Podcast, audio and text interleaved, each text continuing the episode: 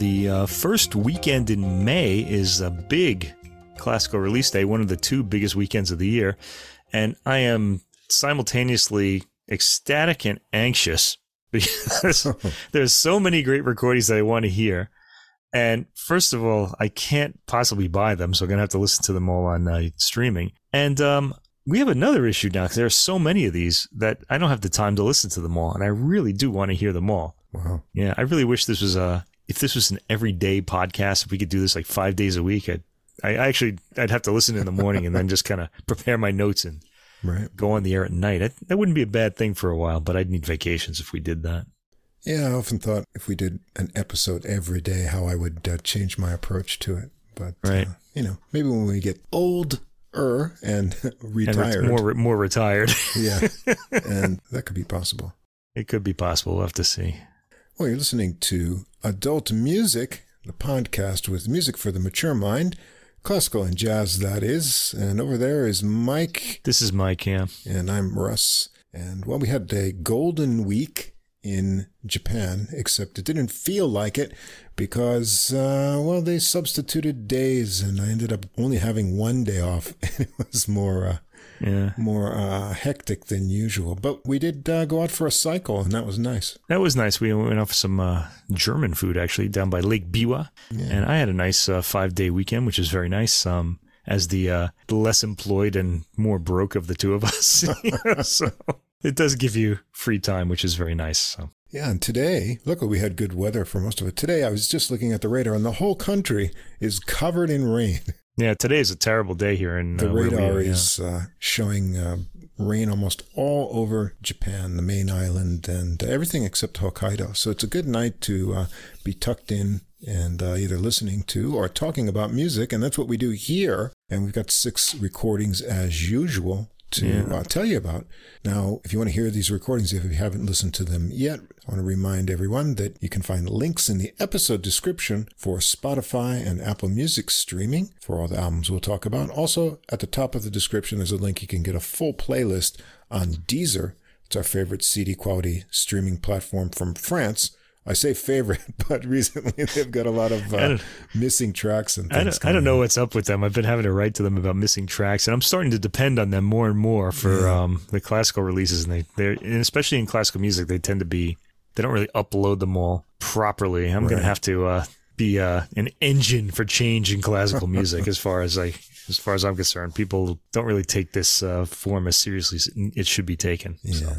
And Deezer has podcasts too, so it's uh, one place you can get the podcast and the playlist all together if you like. And uh, if you can't see the full description or recording list or the links aren't active for the recordings on wherever you listen to us, uh, some apps are better than others. You can always come over and check us out on our host site, Podbean. That's P O D B E A N dot com. Everything's clear and easy to follow there. If you enjoy the podcast, please do follow or subscribe wherever you listen to us. Tell a friend if you've got any music loving friends. It's a good way for us to get new listeners. And if you take a moment to write a ranking or a short review wherever you listen to us, that helps us get recommended in the browsing category recommendations. And it's another way we can get new listeners. You can also come over and follow us on Facebook to get little extra info during the week and new releases as they come up. You can leave a message or comment there as well. If you'd like to contact us directly with any questions or comments, we'd be happy to hear from you. Our email address is adultmusicpodcast, all one word, at gmail.com. Couple other podcasts we'd like to recommend to you, music related, and we're sharing our audiences. Tom Gauker's Something Came from Baltimore. It's a jazz, blues, and R&B interview podcast featuring interviews with well-known musicians and interesting themes for every episode. Also, famous interviews in neon jazz. That's from Joe Dimino, who interviews artists, musicians, and writers. I'll be mentioning him later because he interviewed one of the artists that I'm going to talk about tonight. And also, same difference, two jazz fans, one jazz standard, and that's Johnny Valenzuela and Tony Habra, who look at several versions of the same jazz standard each week, or maybe that's every other week, isn't it? The uh, standards one, yes, yeah. two, every two weeks. And new episodes coming out uh, tomorrow, tomorrow think, morning. Right? Yeah, for us t- tomorrow night. It, it, comes out at about the same time this right. podcast comes out. So they play snippets of each version of the standard and discuss the history of the original and the different versions. And they're they're very entertaining, I have to say. Yeah, like if you them, want to get yeah. your uh, jazz standard knowledge going up, check that podcast out as Hmm. well. Mm hold on before you get into what you're going to get into i have to issue an apology to ms yuja wang whose name i uh-huh. mispronounced all last week because it's spelled w-a-n-g and of course i was thinking oh 1980s new wave wang chung right? So i was just thinking wang. You remember wang chung? To, to live uh, in dance hall days? LA or something? Dance hall days dance hall days yeah. So we used to pronounce it wang chung but it turns out that in chinese the uh, names W A N G and W O N G are both the uh, king kanji character, the O sama in Japanese, right? Mm. So um, I think in uh, it's spelled W A N G in Mandarin and W O N G in the Cantonese, but it's all pronounced the same way. It's Wang, and I should have said Yuja Wang. Oh. Okay, so my apologies to Ms. Wong for that. She's a great pianist, and I should say her name correctly. And I know people are going to go right to that episode and say, "Oh, that's how you say their name," because I actually sometimes I'll go to other podcasts and uh, YouTube channels to figure out how to say some of these names. I see I'm not really holding up my end here, but there you go. Yuja Wang. Well, great pianist. You know, we're sure to mispronounce something every week. yeah, we, uh, like this week, for example. here we got coming yeah, up. We hear this stuff. Uh, before we get into the music, though, we do have a couple of uh, departed music greats uh, that we should mention, and one of them is deserving of the theme. So, the theme, the Dies Irae theme. Here we Dies go. Irae theme.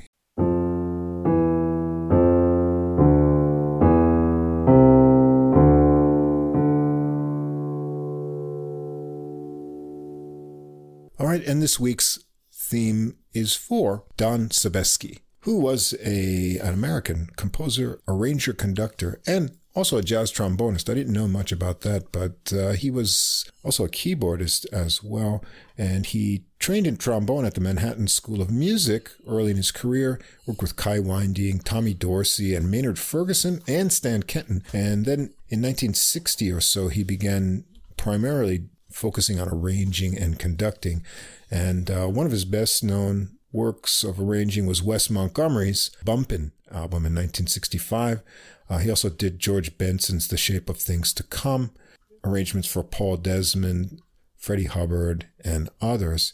Maybe most jazz fans and even you know casual jazz fans will know this album, a Concerto by Jim Hall, that featured uh, Chet Baker, Paul Desmond, Ron Carter, Steve Gadd, and Roland mm. Hanna on piano, and that was arranged and conducted by Sebesky, and uh, just beautiful uh, sounding record and the music really uh, sticks together nicely. He also did some kind of cheesier jazz things with that 70s kind of sound, but he was nominated for 31 Grammy Awards and he did win three in the 90s. You won three uh, out so, of 31? Boy, yeah.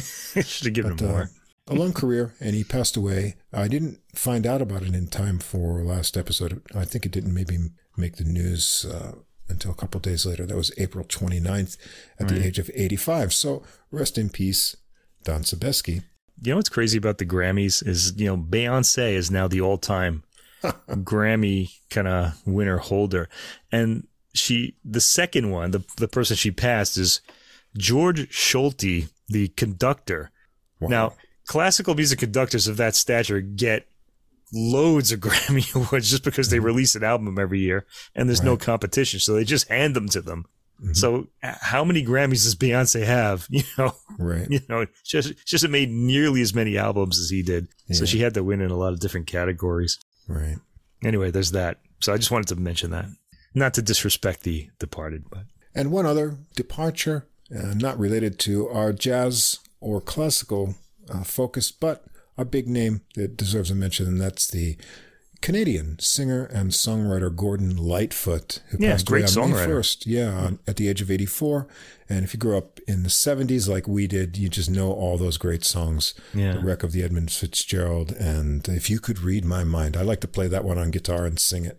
That would be nice. It's a pretty song. Yeah, really nice. Yeah, The Wreck of the Edmund Fitzgerald, if you're teaching English, by the way, is a good song to do with uh, students because it's a story song. It's a you know, story, so yeah. Kind of, you know, I miss those kind of songs. Also, it was a seven minute song on uh, that was a number one hit, I think, or it was very high up. Yeah. I don't know if it got to number one, but that was unusual even then. Yeah, I'd remember those tunes fondly growing up listening to the radio all around the house and in the Right. car. And uh, He had a really became- appealing voice. Yeah. uh, rest in peace, Gordon Lightfoot. All right, so on to the music then. All right, we're all guitar this week. That's right, it's all guitars in jazz and classical. Yeah, and in classical, we're actually all solo acoustic guitar. I didn't. I should. I probably should have put in a bit of variety here, just because uh, the guitar. It's it's a very expressive instrument, as it turns out. We found out, but it's not quite as uh, like dynamic as say the piano or something like that. So if you're going to listen to like solo guitar, you you got a range of volume that's a lot narrower. But nevertheless, we heard a lot of um different tones. And one of the remarkable things about these three albums that uh, that I chose for tonight's classical music is that all three of these guitarists have very distinct and very different sounding. I don't want to say timbres. The, the guitar timbre is the guitar timbre, but different sounds. Let's say, Right. and they they're arranged here in from fullest to kind of narrowest. Let's say, not, Yeah. not that any of these things are bad, but it's just um, the way it turned out. I think the recording is very different on these There's that albums. too. And guitar is a hard instrument to record. And, you know, normally you need several mics to get all of the complex overtones and things that come out. And, uh, well, I'll mention, you know what I think about uh, one of these. I'll bring that Yeah, up. we were talking about this first one all week long. The sound Yeah. of it, Visages Baroques, and the guitarist is Raphael Feuillatre, which is pretty close to the uh, actual. I probably have an accent, but that's his name, Feuillatre. Hmm. And this is on the Deutsche Grammophon label. And I think this is an overtone rich recording. This guy gets like a pretty rich, full sound, and that could have something to do with the um the arrangements too. But anyway, let me just introduce this Visages Baroques, which means Baroque faces. He chose this title because it has to do with the different faces, and this is kind of a an abstract meaning here. Faces that Baroque music can present. The booklet um, that comes with the CD mentions the sunny exuberance of a Vivaldi concerto, which we all know very well, or the poised clarity of a Bach prelude, or the intimate sophistication of the French harpsichord masters. Yeah, I would even say the kind of the gentle colors that the French harpsichord masters are able to conjure out of the instrument. There are also many more faces presented by Baroque opera. This is me now. And Feuillatre uses two more faces, the altered appearance of a piece of music when transcribed from one instrument to another. I don't think any of these pieces are originally for guitar. They're mostly for harpsichord and they're all transcribed. And uh, we talked about this on the podcast before. And also the guitars, he says, boundless range of sound. Well, I think there are bounds, but um, Hmm. that's uh, Mr. Feuillatre's claim. And maybe he'll demonstrate that to us in his career. Anyway, according to Monsieur Feuillatre, uh, the guitar has so many unexpected colors and timbres that it's an endless source of inspiration. Well, good for him if uh, he if he can pull those out. So Raphael Feuillatre, he's French. Uh, he was born in Djibouti, which is in Africa. It's on the northeast coast, uh, near Somalia. Somalia is in the south, and e- Ethiopia is in the southwest. Let's see. He studied at the Paris Conservatoire, and before graduating, won the prestigious Guitar Foundation of American competition in Louisville, Kentucky. We just heard their orchestra last week on the Yuja Wang recording, and immediately began a tour of North and South America before he graduated. So he was already on his way. Um, so he's an, a rising star. I think he's in his 20s now. On the evidence of this album, he's going to be someone to keep our ears out for. All the music on this album was originally written for the keyboard. The works were all transcribed by Feuillatre's fellow guitarists, who include two of his teachers, and I think one or two of them are by him too. All right, let's get into this. Um, the first track is the very famous Bach Prelude in C major, BWV 846 from the Well Tempered Clavier Book 1. This is um, the piece that all piano students learn, and anyone who's ever played the piano has played this pretty much for his whole life. Here, his um, arrangement for guitar, I've heard many interpretations of this on the guitar, is very pretty and it's really fast too. It sounds like a gently rippling arpeggio on the guitar, and um, I guess it's played at about the speed on the keyboard, but all the strings resonate much longer than they do on the harpsichord. Uh, generally speaking, if you're playing this on the piano, um, you don't use the pedal, but you'll hold the first two notes down, and the other ones are just sort of played. But in the guitar, they all these notes resonate. Um, the guitar gives this quite a bit more harmonic bloom than the keyboard does, and I like the thunk that Feuillatre gets on the lower bass notes. And it sounds like he's using his nail when he does that. Somehow, I don't know if it's his instrument or what, but whenever we hear the lower end of his playing, the tone is really full. It's it's like we're hearing a lot of overtones, like more than usual, um, in his playing. I thought I had I don't know. That's what I heard. Um, I heard a lot of like lower end, like resonating on this recording. All right, number two, Joseph Nicolas Pancras Royer, uh, a piece called Les Meubles, and it's a rondo, and um, it's number six from his Pièce de Clavecin, Book One, arranged for guitar by the guitarist Raphael Feuillatre. Uh, this melody is played over a rather complex and harmonically mobile accompaniment. It's catchy and tuneful in Feuillatre's hands. It sounds like it would be a bit tough for most pl- players to keep all of these moving lines coherent, but Feuillatre does just that. He himself made the arrangement, and it's an impressive feat here. At the change of section 2 minutes and 57 seconds, there's a fantastically vivid bass note to signal that the following is new music. It's got a lovely descending line. I like the slightly metallic sound Feuillatre gets on the chords after the 3 minute 10 second mark. Then he goes back to the opening with a more cushioned attack to the tone. So he's got a nice contrast of tones, and this will happen throughout the album. He'll use the fleshy part of the finger to get that cushioned sound, and then sometimes you'll hear something more metallic as he hits the strings with his fingernails. The third through fifth track are Bach's on Concerto in D major, uh, BWV 972, which is Bach's arrangement of Vivaldi's Violin Concerto in D major. And this was arranged for guitar by Judicaël Perroy. The first movement, Allegro, so that's that's kind of complicated. it was arranged from an orchestral work with violin to harpsichord, and then from harpsichord to guitar. Yeah, it's like a double translation almost. Anyway, the first movement, Allegro, has a loud, vivid attack on the first chords. And at the 22 second mark, a chirpy Vivaldi theme comes in. This is one of those themes that friends would call sprightly, a word you never ever hear unless somebody's trying to explain some kind of classical music to you. Um, the tone in the attack is more on the metallic side in the rapid passages of figuration and in the bass. There's good energy all the way through, and the sunny quality of Vivaldi's concertos comes through here. The second movement, Larghetto, has repeated rolled chords and has a more cushioned attack. Uh, the melody has a gentle early morning quality to it, like the sunlight is just appearing. Beautiful phrasing and very appealing. This doesn't change much as it goes, but Feuillatre maintains interest easily. Um, the third movement, Allegro, this is track five, dancing, heavily cushioned attack on the guitar. And I'm really delighted by the way Feuillatre was able to present these three movements with completely different sounds, subtle as they may be. The dancing rhythm here is fresh sounding and genuinely cheerful. Listen to those extremely rapid accompanying figures after the 1 minute 20 second mark, all performed without a change in tone in the melody. Excellent virtuosity serving a highly rhythmic movement. All right, we change a bit here. Uh, track 6, Jean Philippe Rameau. We're into the French uh, composers now. L'Entretien des Muses, number 6 from his Pièce de Clavecin avec une méthode, etc. Suite in D major, arranged for guitar by Michel Guizard. French music calls for a change of sound here, and we get a more chimey sound with a muted cushioned attack for this. Those two may sound like opposite qualities, but Feuillatre achieves it. We sound like we're squarely in guitar territory with the figuration after the first minute.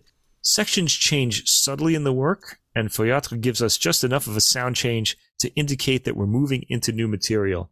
I like the way the cushion bass note attack registers, particularly as we approach the end of the work.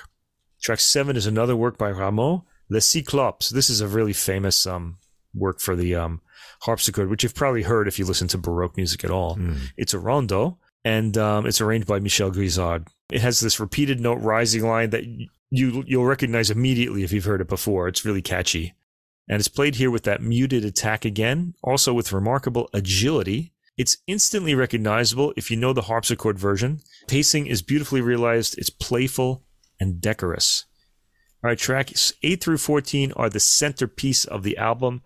This is Bach's keyboard partita number one in D major. I think it's arranged in E flat major here, or some of them are in D major, some in E flat major for the guitar.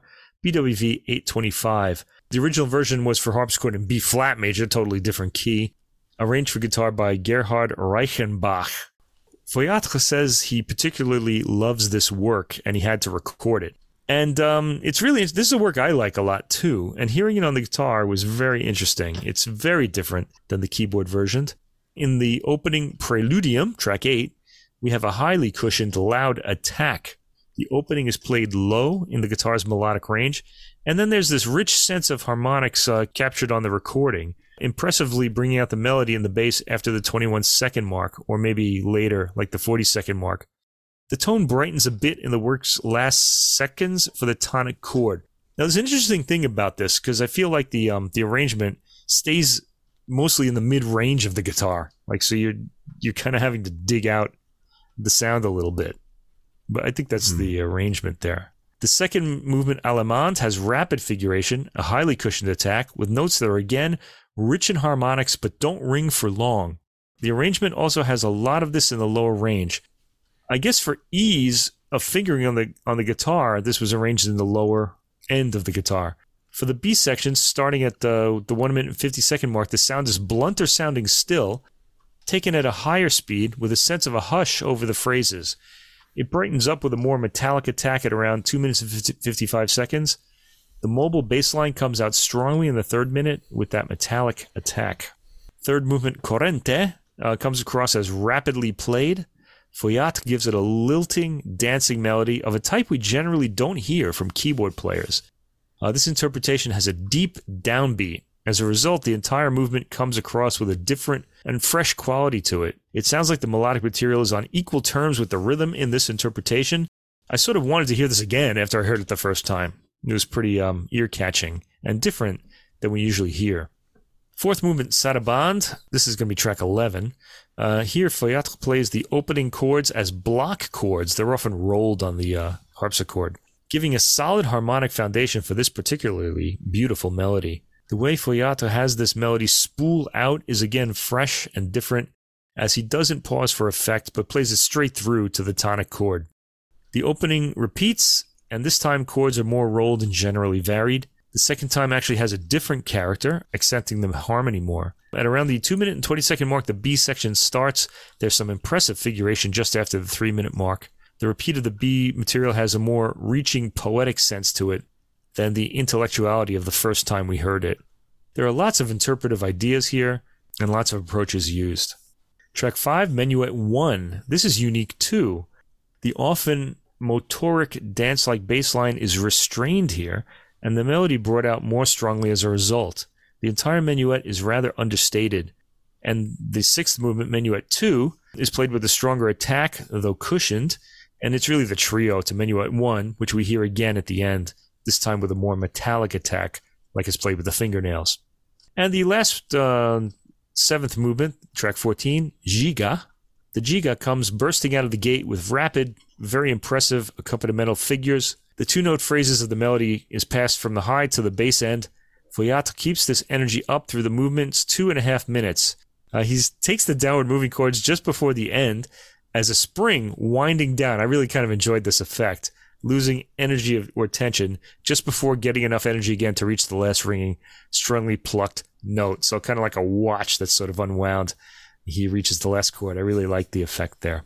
All right, we get back to um, French composers Antoine Forqueray, La Belle Monte. This is arranged by Antoine Fougueray, a different person, and Raphael Feuillatre. I always love these um, instructions. It says avec goût, with taste.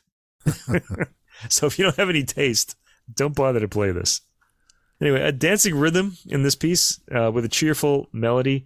This is more of a bright attack, and the dancing rhythm is kept up throughout, as is the bright attack. Track 16 is Jacques Duphly, uh, La Forqueray, which is, I guess, dedicated to the previous composer.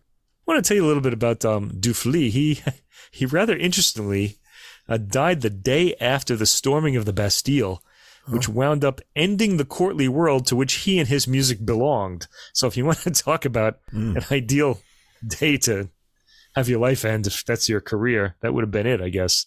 He was at his most famous in the mid 1750s in Paris, and then after that fell into obscurity. This has a more cushioned attack from Foyat, as has been the contrasting way with this album. The bass registers strongly here, with the arrangement favoring the mid range. Some pretty rippling figures are heard in the accompaniment, all of it fitting in beautifully. The attack becomes brighter by the first minute, with the nails plucking the strings for a while instead of the fleshy part of the finger we heard at the beginning. Foyat keeps the rhythm lively, even in the less defined first departure from the rondo. The second departure has a dotted melodic rhythm, and the third a smooth arpeggiated pattern, passing from bass to high end melody. Jacques Duphly again in track 17, Médée, or Medea as we know her. He was uh, Jason's girlfriend who he spurned and she was she was not very happy about it. And then this piece uh, indicates that it has a rushing rhythm to it and staccato thematic elements. It has a bright fingernail plucked attack initially, some impressive arpeggios at the one minute mark. The rhythmic articulation is so strong that the playing actually generates some rhythmic excitement. There's a fantastic rising run that ends at around the two minute mark. And again, Foyat's ear is very much on the rhythm, and this keeps the listener engaged throughout rhythm's kind of we live in a rhythmic age, you know, with hmm. rock and roll and jazz. Um, they're very rhythm driven types of music, so it's always nice to hear classical musicians pick up on the rhythm of these pieces, as Foyat does here. And the final um, piece on the album is Bach's Gavotte and Rondeau. This is from, it says it's from his lute suite in E major, but that in turn is a transcription of um, his um, violin partita number three in E major. So this is a famous work for the solo violin. This famous work is taken rather fast with a smoother rhythm and attack than we usually hear it with. That rather mutes the bright feeling this work usually generates, but again, it comes up as fresh and new here. I'm kind of marveling at the dark tinge that Feuillatre gets to his sound here, and really throughout the album. A lovely, tranquil ending to an intriguing album. Alright, well, someone from Deutsche Grammophon wrote about Feuillatre that not a speck of museum dust rises when Raphael Feuillatre performs music from the distant past. It's a really nice way to hmm. describe uh, his playing, and it's a really nice thing to say, really. All this music comes up sounding fresh, with the rhythm playing strongly marked, and harmonics well caught. When I say harmonics, I mean the overtones. I shouldn't have said harmonics.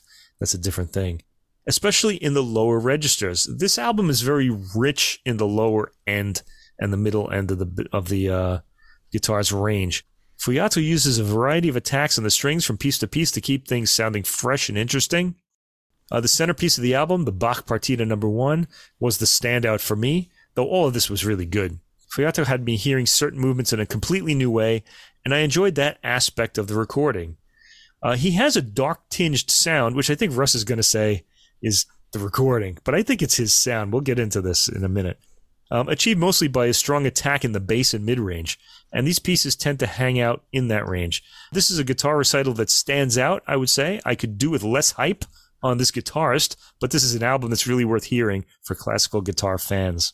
I enjoyed the performances a lot here. I thought his technical playing ability is fabulous.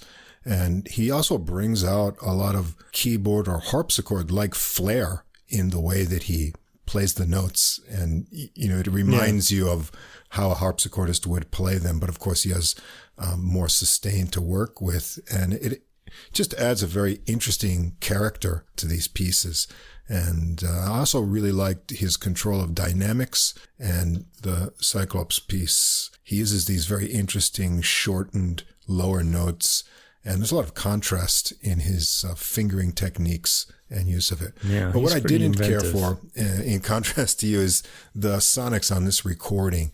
The guitar sounds very warm in with a good low end, but to me, it's missing the complex higher overtones uh, almost completely on this recording.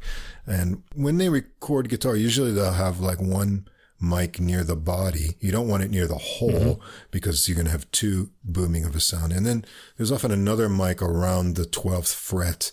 And you know, they may other have other room mics, but this recording to me, I have no idea how they recorded it, but it sounds more like uh, kind of a room mic sound. And it sounds really warm and a very full low end of sound. But I feel like I'm Yeah, missing missing the high overtones that you usually get mixed in there. And uh, it was just surprising to me that it ends up sounding very low end rich. I thought there could be some more sparkle that must be uh, in his sound there. Yeah, I picked up on the low end richness myself, but I just figured that was his sound. And there's really no way we can uh, know which it is until we hear more recordings of him or if we get to hear him live. So we're going to have to wait till the next recording, I guess. But uh, there you go. It is very kind of, yeah, like overtone rich in the lower end, I'd say. Which is fine too, because uh, there's a lot of guitar recordings that have the opposite problem that, and the guitar Right. comes out sounding really thin, and that gets wearing Right. uh, after a while. So this does sound rich. Yeah, it kept me engaged throughout though, and I would I'd recommend it absolutely. Okay, a recording that gets the guitar sound just right, and this really is a remarkably clean guitar sound, is our next album, Paper Moon, songs by Manos Hadjidakis. Uh, Manos Hadjidakis was a Greek composer who lived from 1925 to 1994, and his song Paper Moon uh, should not be confused with the jazz uh, standard. It's only a Paper Moon, so it's actually got a different title. So please be careful. The song Paper Moon is a very different song. People think the jazz song It's Only a Paper Moon is called Paper Moon because of the movie yeah, that, right, that right. Ryan and Tatum O'Neal were in. So that confuses people. I think the guys on uh, the uh, Same Difference uh, podcast actually did that. It's Only a Paper Moon made the same point. Oh, okay. Hmm. Anyway, on this album, uh, Paper Moon, songs by Manos Hadjidakis. The guitarist is Elena Papandreou, who's a Greek guitarist. And this is on the BIS label, and it's also an SACD, and that means you could hear it in surround, which is a very odd thing to be For a guitar, yeah. a guitar, because it's like one instrument. So basically, the back speakers are just kind of like the whatever's bouncing off the back wall, the kind of ghostly guitar sound from the back of the uh, the hall.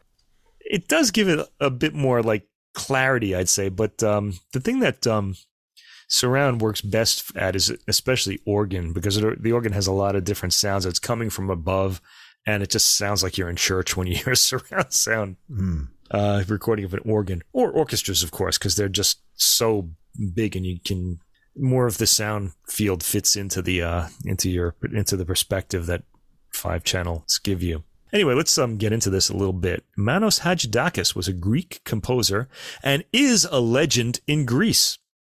The notes in the booklet call him one of the most influential figures in Greek culture of the 20th century. He's best known internationally for his 1960 Oscar winning song Never on Sunday, which isn't on the album. Yeah. Why not? You, you know, there aren't any other albums of his music except for maybe the soundtrack to that. I really thought that would have been a good idea to record that song here because um, it's we have new generations now. It's already Yeah. like um, like more than fifty years old, right? Sixty years old, maybe. Anyway, so Never on Sunday. You look it up on YouTube. He composed 11 instrumental works, 36 song cycles, 16 ballets, as well as the music for 61 stage plays. Wow. Wow.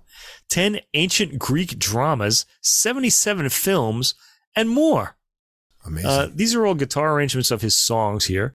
And the original idea for this album was to have the French guitarist, composer, and arranger Roland Dyens arrange enough Hadjidakis songs for an entire album, but he died in 2016 before completing them.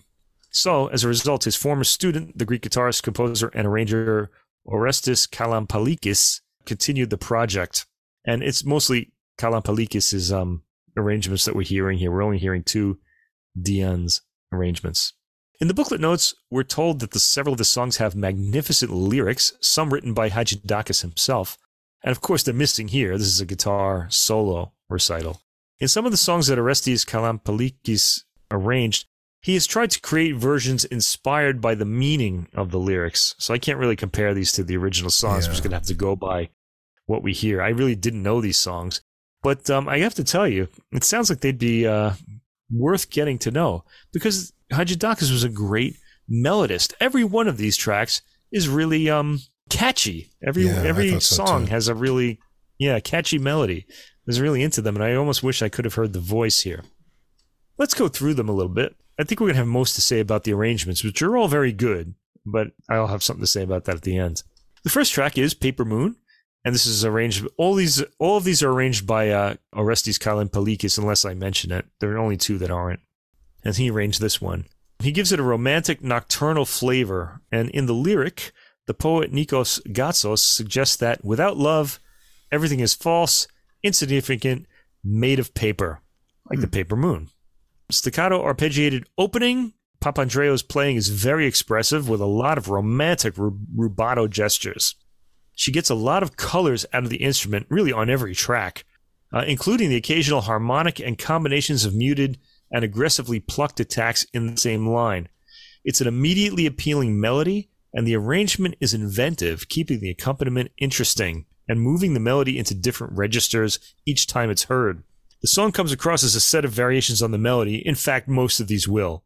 The sound quality captures the timbral shadings of the instrument well. There's ample top end, but not too much room noise. It's a pretty close recording. I, I would say it's actually a perfect guitar recording. Mm. You hmm. could actually listen to this and see how the guitar should be recorded.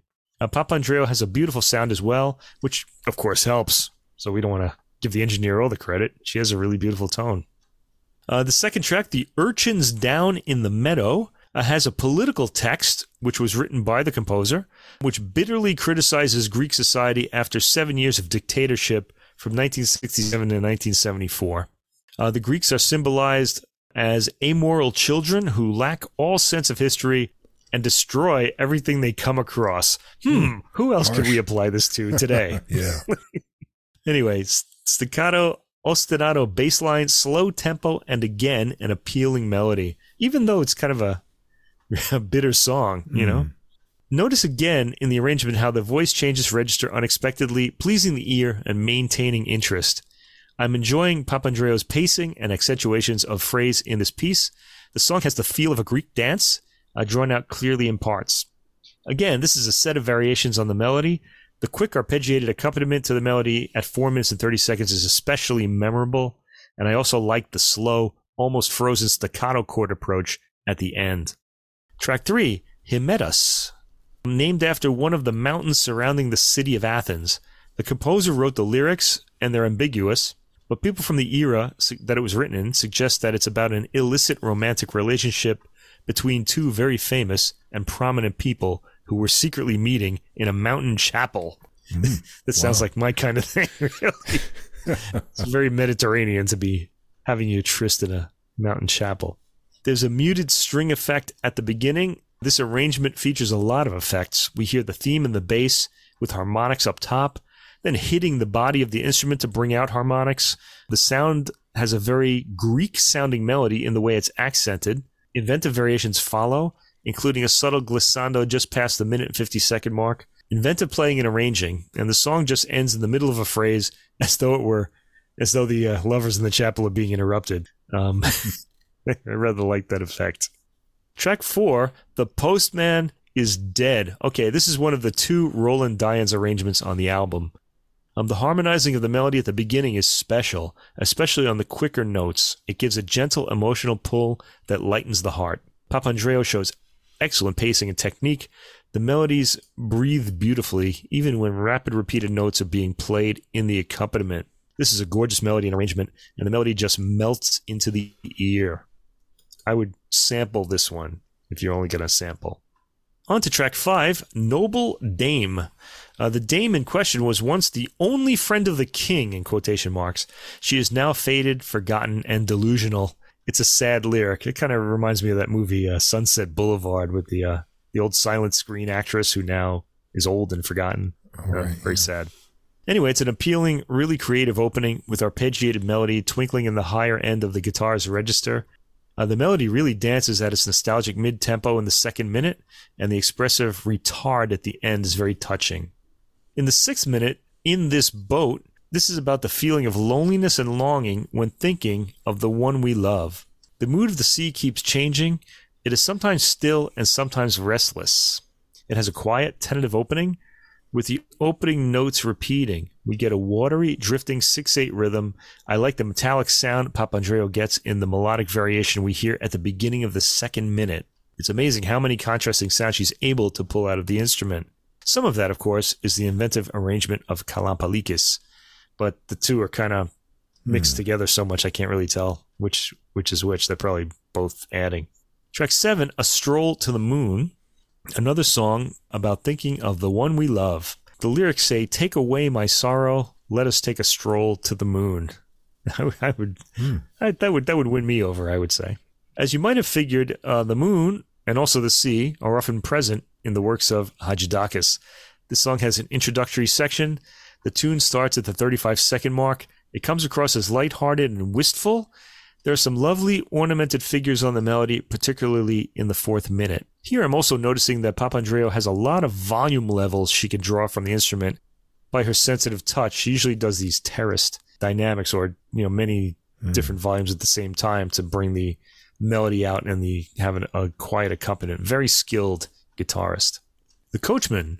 This is a love song written for a movie scene where a newly wedded couple take a coach ride through the streets of the Prince's Islands of Istanbul. It has an oriental flavor. And by that, I think he means like a, like maybe an Asian, like Turkish flavor here. The longest track on the album, this one is almost 10 minutes long. It starts sounding almost Spanish, which makes sense because the, um, the Moors, you know, ruled Spain for a long time. And that sound that we think of as Spanish really comes from the Islamic rulers of um, Spain in those years. With its highly accented modal melody, and that's in keeping with the Turkish theme as Middle Eastern and East European modes got into Spain. The theme just before the two minute mark has a highly spiced harmony and a traditional dance rhythm. Variations are inventive, and there's a stinging final note in the bass end that I really liked. Those little details just stick with me. Hmm. Track 9, I Have a Secret, describes the heartbeats of a teenage girl falling in love for the first time. After an intro, a rising ostinato line leads to the melody, which has some odd accents, hiding the key signature. I couldn't make out the number of beats, they change from measure to measure, and I guess that's the unsteady heartbeat of the teenage girl in love. Very, very clever. There's some pretty harmonics at a minute and 55 seconds. Track 10, Little Ralu. Lyrics here by Nikos Gatsos. Uh, the song tells of a beauty that aroused passions, with 40 brave men claiming her heart. But the moon, again the moon, Moon. jealous of her beauty, sends a black rider to take her away. Uh, the idea that beauty kills has run through the history of Greek poetry since Homer and the beautiful Helen of Troy. And we get it again here. This is the longest track at seven minutes. It starts with a back and forth pattern, followed by harmonics. A beautiful sound all around. The slow hypnotic dance like theme and rhythm starts at the 36 second mark, with Papandreou adding some nice harmonic ornaments. I like the way she changes her articulation for various phrases, always keeping the ear interested. At the 2 minute and 20 second mark, we hear some banging on the wood of the instrument, along with a transition section. By the wood, I mean the body. There's a nice crescendo to a climax, and some intriguing twangs from the bass notes at the 3 minute mark. The following section is heavily articulated and rather powerful. At the 5 minute and 36 second mark, the quieter opening returns and is heavily contrasted from what we've just heard. Most of the theme is played on harmonics, and the ends is a padding of the wood on the instrument again, and that's how the piece ends. Track 11, Wide Open Sea. This is the other Dyens' um, arrangement on the album. This is a mysterious down tempo tune. It has interestingly colored harmony in the opening arpeggio. The following theme also has some interesting harmonic colors. Uh, this piece wanders a bit harmonically, as the title would suggest, and there are lots of lovely harmonics. In fact, there are a lot of harmonics on this album. At the 3 minute 19 second mark, there's an impressive repeated note accompaniment to the thematic material. This ends with a very pretty high end harmonics and a final arpeggio. Track 12, Sweet Smell of Jasmine. Lyrics by Michalis Borboulis. The jasmine contrasts with the dark and stressful ambience underlying the beauty of the melody, and the lyrics provide a dramatic, dreamlike setting with hints of loss, grief, and death. Some pretty harmonics at the beginning, uh, with chords that remind me of recreations of ancient Greek lyre music. The modal harmony also has a Mediterranean feel to it. At the 54 second mark, a folk dance rhythm accompanies the melody. Chords are heavily accented at points. The rhythmic profile is strongly brought out. At 4 minutes and 18 seconds, there's a particularly pretty ticking pair of harmonic notes, which bring the tune to an End. And that's all of the Hadjidakis that we'll hear on this recording. We have one more piece, track 13, composed by the contemporary Cuban composer Leo Brouwer. This is called Preludio de la Nostalgia, and it's dedicated to Elena Papandreou, the guitarist on the album. It was written especially for this project and is inspired by Hadjidakis' uh, Nanourisma, or uh, Lullaby, which we didn't hear on this album. It starts with a theme played on the harmonics, which seems to be a specialty of Papandreou's, given that this piece was written specifically for her. Um, the opening is spacious and mysterious.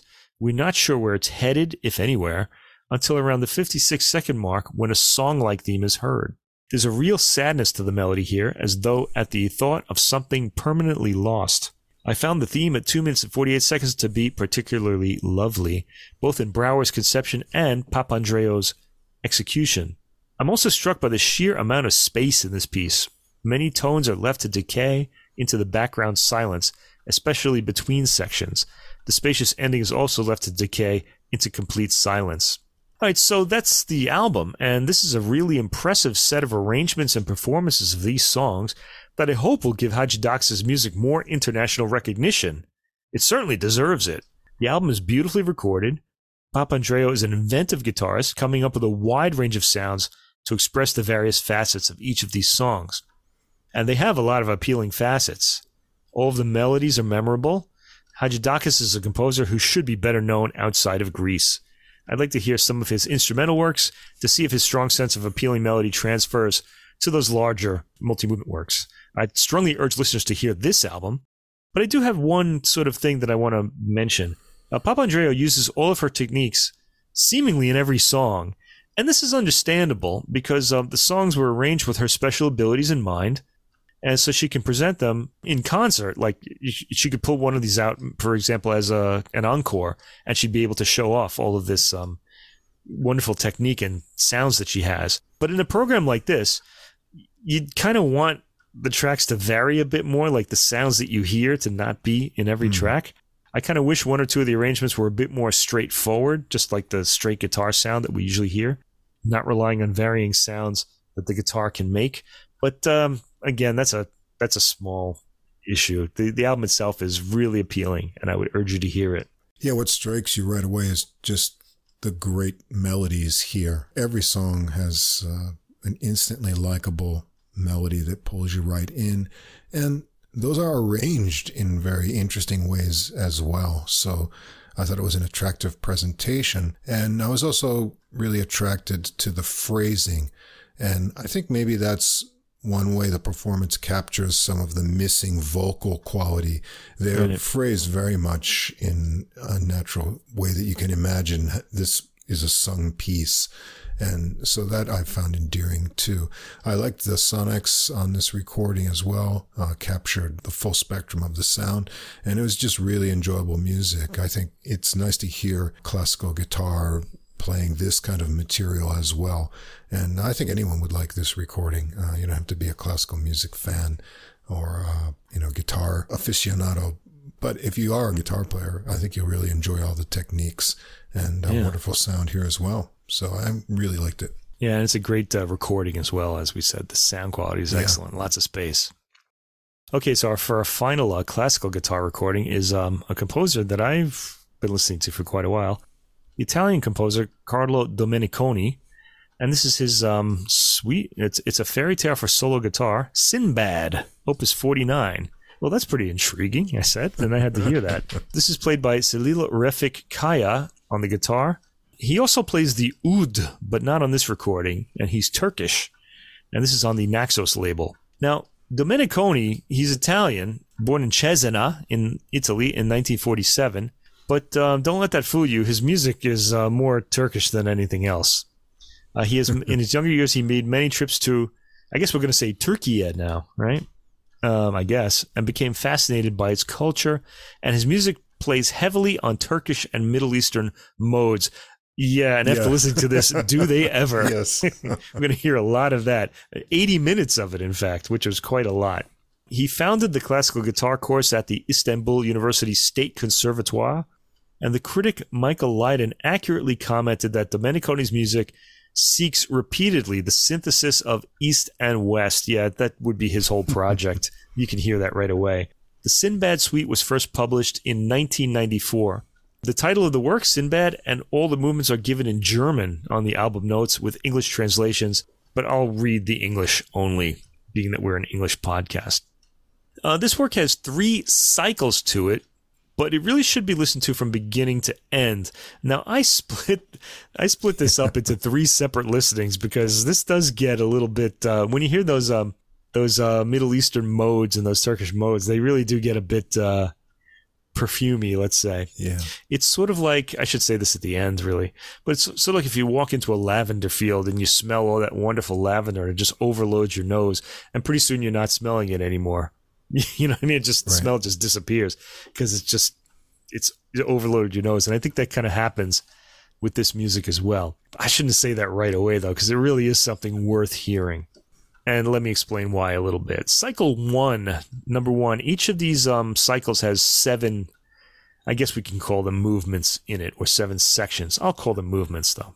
Number one, Baghdad. The movement has an authentic Arab oud ornaments and musical gestures, as well as traditional musical modes in order to evoke the city of Baghdad back in the day, and maybe even today too.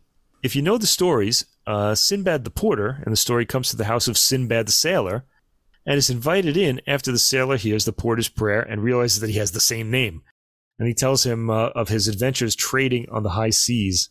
Uh, the movement ends with an Oriental Arabian Persian scale, providing contrasting images of the two Sinbads, and we're going to hear that more in the cycle as well.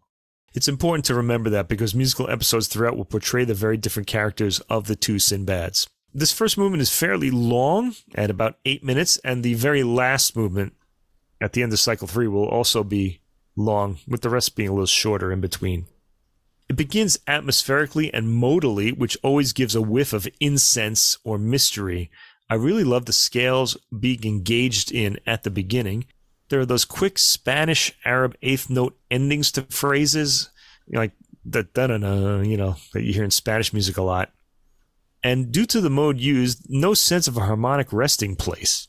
Extra guitar effects include knocking on the wooden body of the instrument at 2 minutes and 14 seconds and a single harmonic at around 6 minutes and 10 seconds. Yes, notice the very different way Domeniconi uses harmonics than we heard in the previous album that were really arrangements of Hadjidakis' music. Domeniconi will tend to use the um, harmonic note, a single harmonic note is like punctuation. It's like a period at the end of like a, f- a phrase or a section.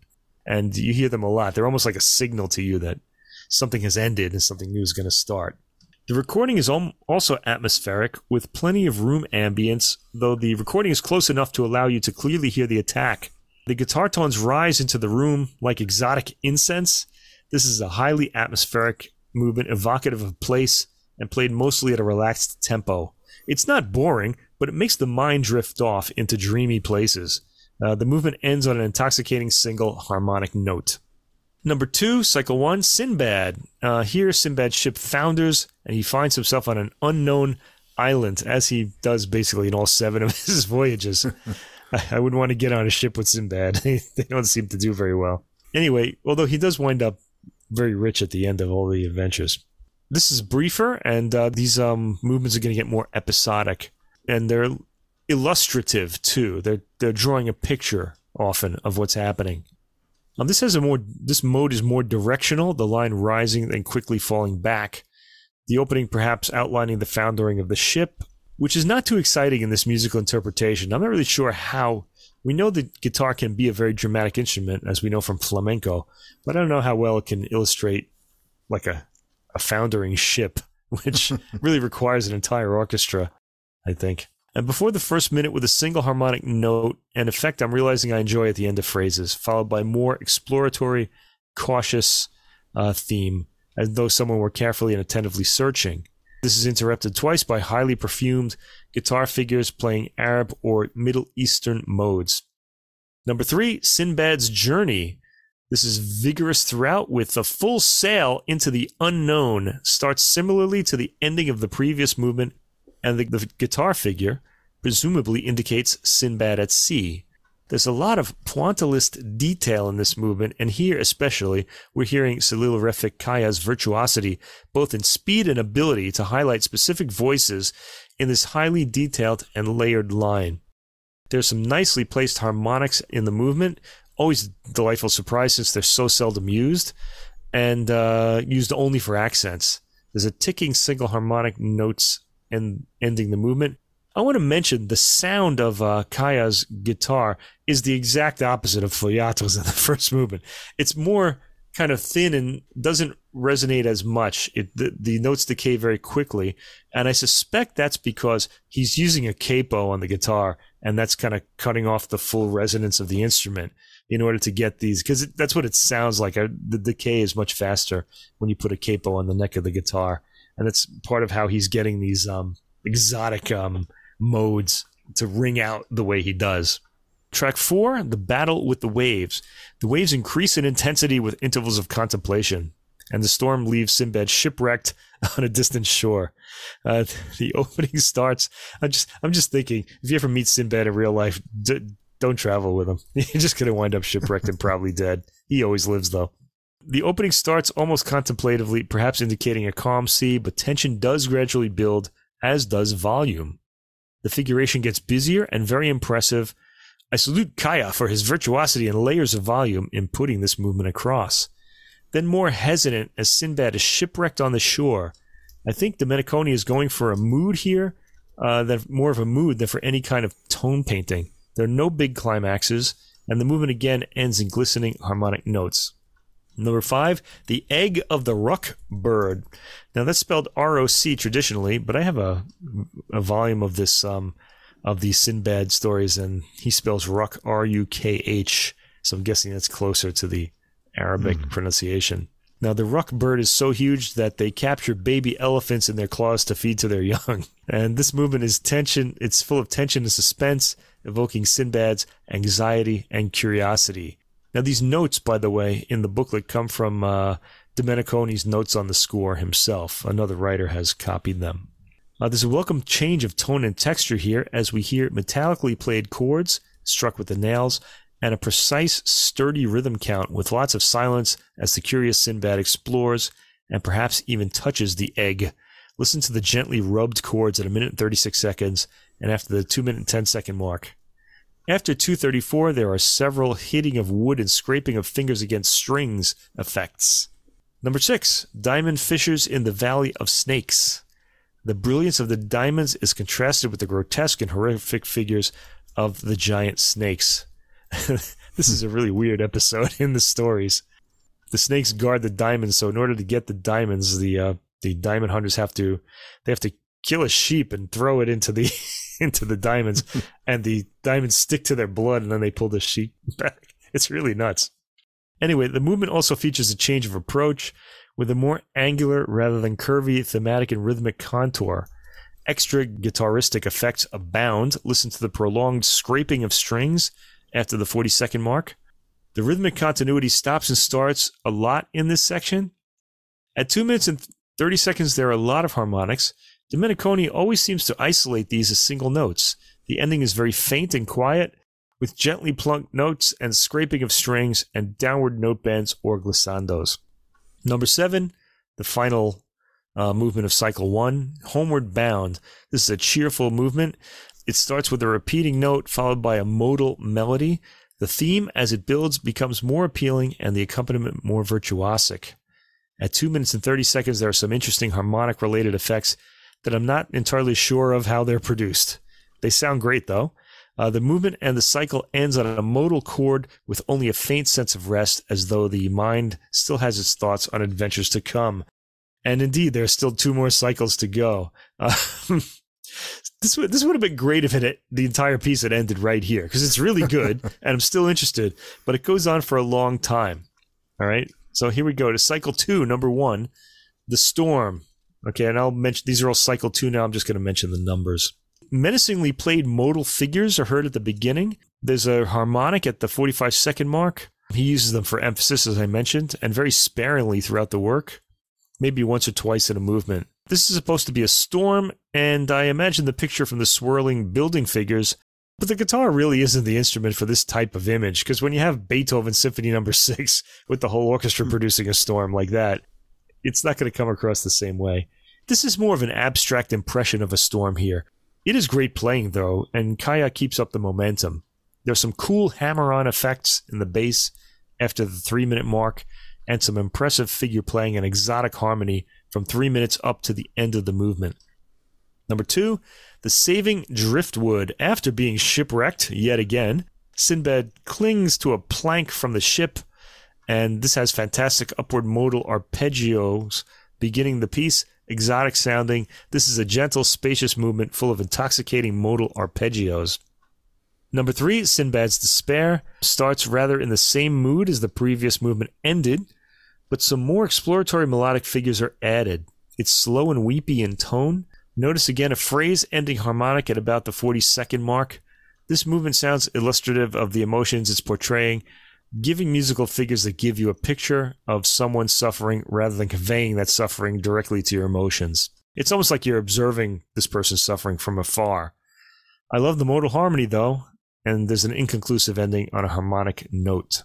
Number four, The Little Men and the Giant. This is a contrast between the naive and harmless little men who are shy and curious.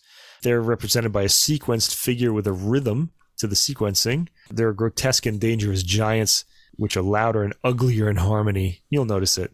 The harmony includes the, indicating the grotesquerie of the giants. Number five, the escape. The opening figures are short and have pauses between figures. In the first minute, there's some impressive, quick, virtuosic playing on rising patterns. The repeated notes are fantastically quick and even. Uh, number six, The Wedding with the Princess. This is a really interesting story, too. This portrays exotic and colorful characters from the South Sea Islands. All is well until the princess becomes ill and dies. So Sinbad lands on this island, and the um, he's given this the, this beautiful princess's hand in marriage, and he's like happy to have her. But then she dies, and then he learns that the custom of the land is for the the spouse to be buried alive with the person who just died. And um, they should probably should have told him that before he married her, but uh, he didn't know. Anyway, he he he gets buried alive in this cavern, but um, animals have been coming in to eat the dead bodies, and he kind of follows them out and escapes eventually. Anyway, a similar repeated note pattern to the previous movement uh, is heard, and harmony we've been hearing throughout a lot of this second cycle is heard. It rocks back and forth harmonically. A serene theme comes at about the 50 second mark briefly, and the piece continues in the same vein, ends on high harmonics, and then we get to number seven, Buried Alive, which I've just explained what happened. A rather disturbing set of harmonies are arpeggiated and strummed at the beginning. There are a lot of changes of character in this movement. I think we hear Sinbad escaping at, and after the three minute mark, there's a smoother arpeggiated figure as Sinbad recalls his adventures rapid repeated notes, and a spiced up chord, and the movement and the suite. But there's still another suite. Cycle 3. Number 1, A Journey to India, a movement I enjoyed a lot. Here, Domeniconi switches to characteristics of traditional Indian music, still through Sinbad's eyes. It starts in the style of a raga, with the alap, which is the unaccompanied introduction to the rag. Uh, the work moves on to become rhythmic and virtuosic. To me, though, the beginning actually sounds like the sound of a tambura, like right before the alap starts, although the tambura is setting the uh, background droning during a performance by a voice or solo instrument and tabla. Uh, actually creates the sound of the solo instrument over this as well. The guitar is doing all of this and keeps a semblance of multiple instruments going as the piece gets quicker and more complicated. This is a standout movement, and I'd recommend you um, sample this if you're interested. This is uh, track 15 Cycle 3, number 1, A Journey to India. We hear the tambura imitation again at the end, the final note being one of Domeniconi's much loved harmonic notes. Number 2, The Subterranean River. Atmospheric, quick, repeating, arpeggiated chord opening with repeated notes on top and the usual intoxicating harmony. I'm not really hearing joy in this, but okay, I'll take it. It sounds more like an sound illustration of the river to me. It says that the uh, movement starts in joy and ends in anxiety, so that's why I mentioned that. The figuration reminds me of the three handed effect Liszt got at the piano, with several repeating effects in motion at the same time. Impressive virtuosity here from Kaya. This ends on a sudden resolving set of notes. This is another one worth sampling, actually. track 16. Number three, At the Tomb of the Ghost King. This is a solemn, religious, and contemplative movement. It's slower and more spacious than what we've heard before. The guitar sound here is light. I'm not sure the guitar does solemn well, but this does sound spacious and contemplative. It ends with intoxicating harmonic notes and a final harmonic chord. Number four, the flight. Arpeggiated chords drive the rhythm, and arpeggios underpin the thematic material throughout, apart for some brief pauses. It's a fairly fast moving section of the cycle. In the last minute, harmonic chords interrupt the flow momentarily. The high speed arpeggios continue, and a single bass note indicates Sinbad's fall, followed by a perfumed chord that doesn't resolve the material. Oh, by the way, in this movement, uh, Sinbad is uh, he fall he falls from the sky and finds himself once again lost on Earth. Sinbad's mm. Transfiguration, number five. This brings a union of Sinbad the sailor and Sinbad the porter in a process that exceeds human understanding. So there's a kind of transcendence happening here. Now we hear motifs from the previous movement and from the Sinbad movement here. It harmonically wanders quite a bit. It's hard to tell where we are in the intro, and I'm sure that's the point. It's a bit contemplative and it ends inconclusively. Number six, serendipity. One of my favorite words, by the way. Depicts a time of happiness and contentment it's energetic and it has rapid repeated notes characterizing the beginning. They lightly played in the high end, and it's a very brief piece. And the final movement, number seven, cycle three, Return to Baghdad, brings together a number of themes as homesickness impels Sinbad to prepare for the journey and embark on his final voyage. Motifs are heard from Sinbad, Baghdad, and representing Sinbad the porter. The final sections bring Sinbad back to his homeland. His homeland. The beginning has some compelling harmonies. They sound Asian, possibly Indian, but far away from Baghdad, where we're returning. The movement bookends the entire set of three cycles, and as it's long as the very first movement we've heard, and repeats a lot of themes from the opening cycle. There's an active happiness for this movement, especially evident after the minute and 30 second mark. This feeling continues throughout the seven and a half minute movement. Arpeggios spill out of the recording until they slow at the end for the final chord. So I just want to say each movement in this three cycle uh, work uh, is intoxicating on its own, but together it all might be a bit too much. yeah. It's a lot because we're hearing the same instrument for 80 minutes playing kind of um, modal harmony. I personally had to break it up. I listened to it each cycle individually. I feel like the Sinbad stories are so much larger than life that they need a bigger canvas than the solo guitar can provide. That said, this was an interesting listen. I liked uh, Domeniconi's invention with the modes he uses. He has a way of invoking foreign people and lands in the way his modes, harmonies, and melodic lines all sort of act together and intertwine. There's a sense of business and foreignness all at the same time, or busyness, let's say.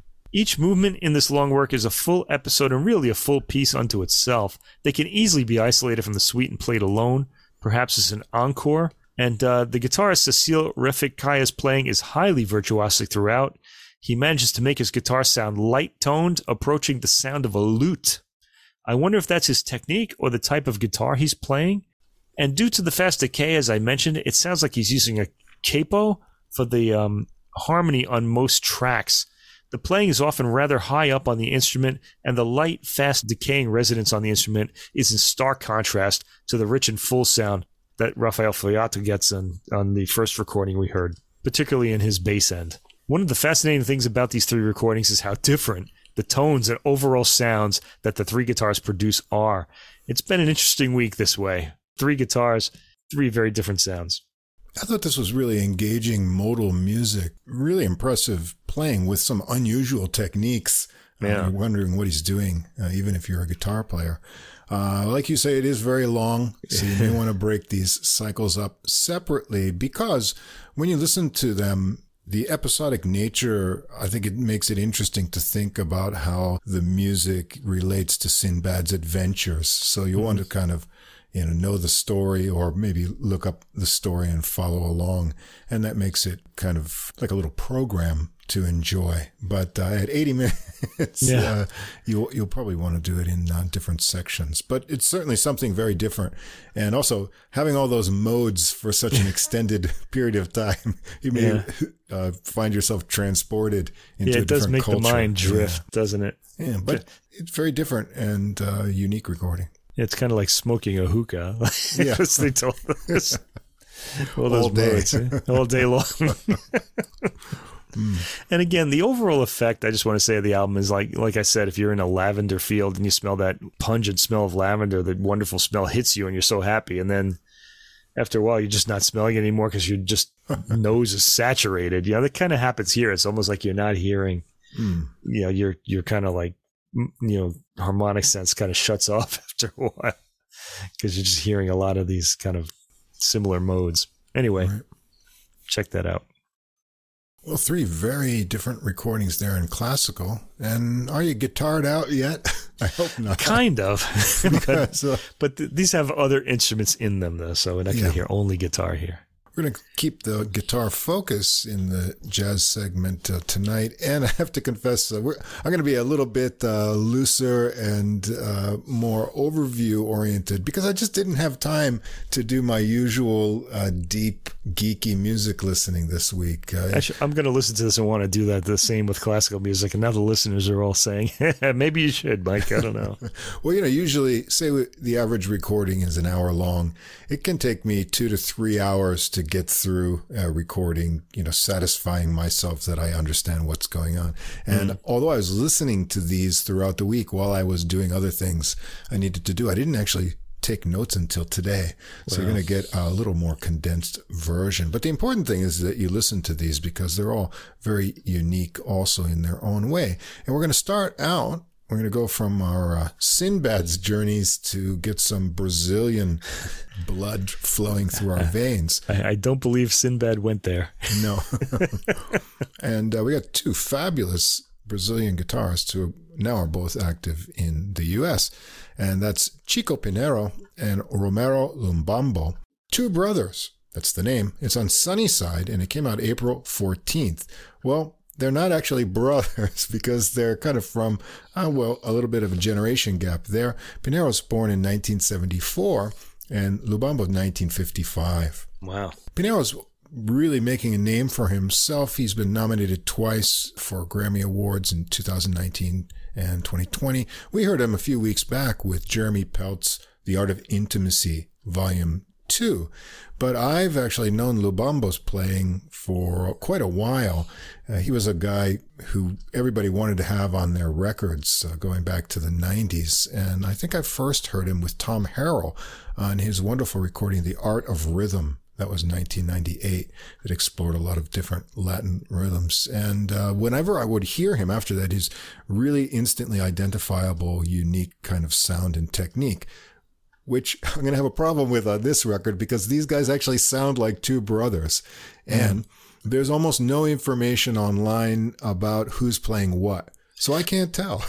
Yeah, all you need to know really is who's in which channel, and they yeah, that's I that's couldn't what, figure what that you out. need so, to know. yeah. But uh, I couldn't find that information, unfortunately. Uh, but they are of one mind, like two brothers here, and they're also really close friends. And the story of this album seems to be pretty engaging as well. Lubambo moved to the United States in 1985, and he had long associations with Astrud Gilberto, Herbie Mann, uh, also Luis Bonfa, and others. And then about 12 years ago, I guess, back in Sao Paulo, he was introduced to Chico Pinheiro and they became friends right away. And Pinero studied classical guitar as a child and he started playing professionally at age 12. Imagine that. And he's made a lot of collaborations. Placido Domingo, Brad Mehldau, Ron Carter. And when they met, they became friends and wanted to collaborate. And Pinheiro's moved to New York now uh, five years ago, and so now they could uh, collaborate more. And they used to play together at uh, house. And they had talked about recording for a while, but it didn't happen. And that's where the producer Matt Pierson uh, made a link between these two, and he said, "Let's do this and get an album together." And he also helped uh, fill out the program, which is really interesting and varied. Here, I was surprised by hmm. the sources really interesting, yeah. of the music here, and so you're going to get this recording that really shows all the wonderful things these guys can do. Always sounding Brazilian, but uh, covering a lot of jazz territory and really cool arrangements of this material too. So this was recorded in New York at Sear Sound Studios in August of 2021, but it's just come out now. And we're going to start out with some Brazilian music. And they're both playing a mix of acoustic and electric guitars, but these are very mellow, hollow bodied electric guitars. You're going to have to really listen closely even mm-hmm. realize this is an electric guitar on a track. And sometimes there's different combinations or all acoustic. Now, here we go. Let's butcher some pronunciation. Oh, yeah. I can't help uh, you here. Portuguese, yeah. Uh, I'm going to guess Aquela Um. And this is a track by Djavan and Aldir Blanc. It's a very sunny, rhythmic Brazilian sound to get this uh, recording going. Starts off with rhythmic on the beat strumming on one guitar and then another added strum to that that's syncopated for a very mm. interesting effect. Yeah. Then perfectly synced unison and harmonized melody figures make this tune really unique before they split off and each other uh, solos while the other turns to rhythm. And then they come back to those sort of synced uh, melodies together. It's a really interesting arrangement, starts things off in a good mood. And we'll keep the Brazilian mood going with Samba e Amor. This is a Chico Buarque tune and a really moody, relaxed tempo tune here. They started out with synced rhythm figures, trade off on melody sections that have kind of jazzy double stops in them and dizzying fluid solos on this track from both of them. And the ending has a really tasty rhythmic tag section to it. Another nice arrangement. We'll get a tune from Michel Legrand, Windmills of Your Mind. Uh, this is a tune recorded by a lot of artists. It's a really longing minor ballad, and they've got a lovely arrangement here with a dreamy, kind of synced rhythmic intro, ringing harmonics that add a pretty touch to it, and they stick pretty close to the melody, trading phrases, joining in unison in different sections. And there's an outro, like the intro, to mirror image with final ringing harmonics. A really nice treatment. Four, can't get any more Brazilian than Jobim and his tune Red Blouse. There's a bell like ringing rhythmic intro that segues to a bouncy Brazilian rhythm with great bass lines too, because we only have two guitars on this album and they're covering, you know, all the spectrum of the chords and the melodies, and the bass really stands out here. Great rhythmic interplay as they change up the feels throughout the song, super fluid electric solo I believe, on this one, and then an acoustic solo and great final ringing chords together. Then Bill Evans's Waltz for Debby. And this is a short strummed intro that they give it here. And then the famous melody gets traded off between both guitarists. It sounds like both acoustic guitars here. The variety of the rhythmic accompaniment is great. They keep changing up from arpeggiated ideas and other kinds of strums. There's double stopped melody lines, and it really gets chugging uh, more than mm. you usually hear it done in a relaxed waltz fashion. But there's some really speedy acoustic guitar solos on here, too. Back to the Brazilian source with another Jobim tune, a famous one, Wave. And yeah. it's a very cool eight measure rhythmic intro of descending figures that they start out with. And it slows down, sort of puts on the brakes into that famous melody that's yeah. Uh, got a great relaxed bossa feel. Traded melody sections again, solos with little bluesy ideas that that final minor chord section that's famous in this song, uh, they pull out a little bluesy kind of feel there. And they give it a matching outro for the beginning, ending in the first melody phrase of the melody. Nice arrangement. Now, another famous tune. Let's switch over to Stevie Wonder. Wow. Uh, mm. Send One Your Love. And this is a very cool arrangement with cool muted accompaniment at the beginning. Nice technique. And then it sounds like this tune should have always just had a Brazilian rhythm. Um, yeah, it's great fluid solos here too. A really nice treatment. Then I was surprised. Uh, the next tune, Billie Eilish. Yeah, That's one. Uh, my right future. up to date here. Yeah, My future, and yeah. This is actually a very lovely, delicate acoustic playing of this tune. It actually does have kind of nice chords, and I really like the tempo they give that just flows easily. Um, not being a Billie Eilish fan myself, I did go and listen to her take on it, and then uh, I like the kind of flowing nature that they added, you know, to this uh, interpretation of it. I gotta say, when you hear her music like acoustically like this, it hmm. suddenly becomes like much more appealing because she uses. Yeah. a lot of like those electronic effects, and that's Right. really not for me. But yeah, Yeah. he just the song structure is, is very good. It's very solid. So Yeah, I liked hearing it this way. this was compelling, and. Yeah. Next, we're going to go to Lennon and McCartney for No One, a tune from Revolver. Yeah. And they start this one out with thick synced chord strums. It's a very interesting arrangement of the tune with a nice bounce added to it. And the rhythm variations, uh, sometimes with a triplet feel, is very cool. Great fluid solos here and a pretty ending as well. Then we're going to get another Chico Buarque tune, Morro dos Irmãos. Hmm.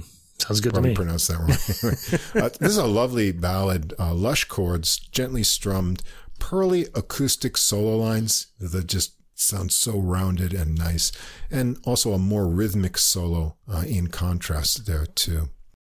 Track 11, Henry Mancini and Johnny Mercer, Sally's Tomato from Breakfast at Tiffany's. And this is kind of interesting to hear done just with guitars. I have heard uh, sort of Brazilian versions of it before, you know, you're normally used to thinking of Henry Mancini's kind of uh, big treatment of it. Anyway, sync strumming to start it, and it speeds up into an energetic Brazilian rhythmic treatment with some super speedy jazzy solos in here. And they have some fun kind of doing uh, chord jamming with strumming for an ending of the tune. And we're going to end up with Sting's until well, this was nominated for Academy Award and Golden Globe winning film uh, Kate and Leopold. And on this tune, if you know it, it's got, you know, it's a string arrangement really. And so they started out here with a cool muted intro. And I thought maybe that was inspired by the pizzicato strings in the original tune. That's a nice little contrast. Then it gets an unhurried bossa type feel with melody line trading, tasty double stops. There's a pause and a modulation about midway through and some great rhythmically snappy solos over the relaxed chord backing. It's really interesting how they can, using this Brazilian feel, can make the chords sound quite lazy, but the solos are really dazzling and uh, snappy. And so you get that. And great interplay all the way to the end of the tune. And that's it for what I can see on the CD release and also what's available on streaming. But there are two more tracks Okay. that say I was reading somewhere available on uh, digital platforms, but I haven't seen them anywhere. There's another Michel Legrand tune, "You Must Believe in Spring," another kind of jazz standard almost, and then "Beauty and the Beast." So if you look around, you may find them uh, available somewhere, or maybe they'll be available later. But uh, I couldn't um, locate them anywhere to listen to. Uh, anyway, beautiful sounding guitars, great synergy and interplay, and a very interesting selection of material. It all gets that magical Brazilian touch with creative arrangements and dazzling solos. This is a really enjoyable album, easy to listen to. You sort of don't even notice how great the technique is. And these guitars just sound fabulous. It's going to put you in a good mood. Yeah, it's um if you've ever heard bossa nova, you pretty much already know more or less what this is going to sound like, and you also know you're going to get this very high skill of guitar playing. But what was most exciting here is that the the way the two guitars interlock Yeah. uh, so much, it was really dazzling to hear, and they're doing it. You can kind of hear what each um guitarist is playing because they're each in a different speaker channel. Like one's on the left, one's on the right. Yeah, they're they're just really great the way they interact together. They're sensitive. You know, they the timing is fantastic, and the record just feels so good. Mm. Um, I liked all the covers too. It's because when you hear a familiar tune and you hear it in this style, it always kind of makes me perk up Yeah. a bit. So I really enjoyed that element of it too. You know, it's a really inventive album. It's pretty mellow, sets a good mood. Absolutely recommended. Yes. they do play like they're brothers. They have that kind of, Yeah. you know, synergy. See, see, I and, was uh, I was wondering. I mean, now I'm gonna have to pick this up now. we just talked about it. Like, I like it more now. the next recording is a guitarist I was unfamiliar with, and I always want to try to find new artists to learn about. And this is Kenny Reichert on Shifting Paradigm Records, and it's called Deep Breath. Also came out April 21st. Reichert's born in Brookfield, Wisconsin. He began studying classical piano at age five, switched to guitar at age 12, and he attended Berklee College of Music. Then he went back to Milwaukee to complete his studies in economics the hmm. University of Wisconsin, and now he's getting a Master's of Music and Jazz Studies at DePaul University. It says, this is his quote, this music was inspired by a collection of reflections between September 2021 and June 2022. Periodically, I find it important to check in with myself and ruminate on my life. Every song on this album comes from these meditations representing various moments over the past several years. Unquote. So it's a hmm. kind of introspective look at these songs, and there are a lot of interesting ideas that come out, and I'll talk about those as we go on. And as we recommended in our other podcast, uh, sort of collaboration, uh, Joe Dimino's Neon Jazz, he's got an interview with uh, Reichert from April 18th. So if you want to hear nice. direct from the source, check that out. It's also available on YouTube.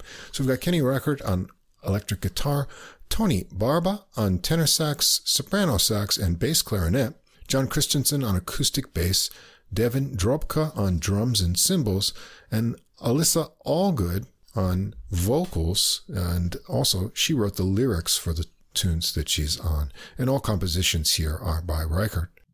We're going to start out with a track called Mirage. It's a really nice melody on this tune, handled together by Reichert's guitar and Barba's tenor sax for 16 measures that are repeated. Then there's an eight bar bridge section where the sax sort of takes the contrasting line, and then we hear the 16 measure line again. That's the structure. Reichert also gets little fills and chords underneath the melody at the same time, which is really cool.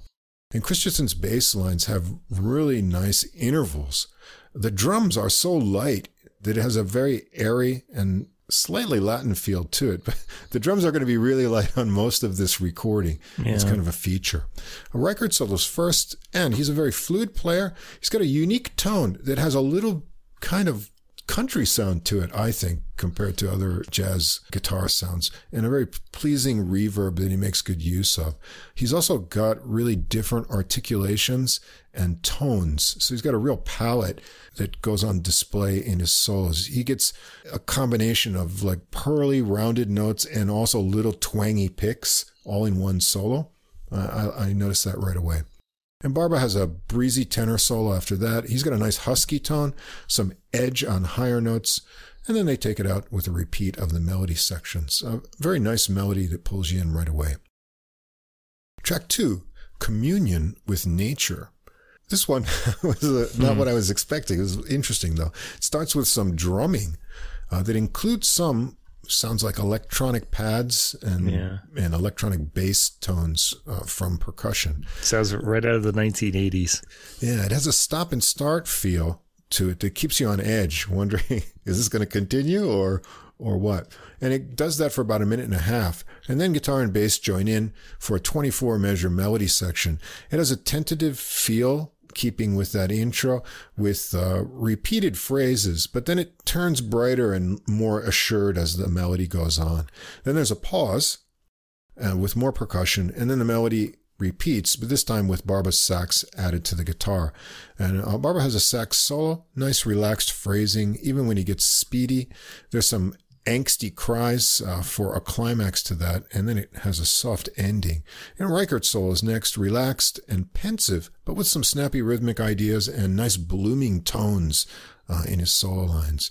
Kind of uh, cool, softly throbbing bass underneath from Christensen uh, that makes the real pulse of the tune. And they finish up with the melody with sax included, and then some soft sax over ringing guitar rhythmic figures for a soft ending. Track three is Spears.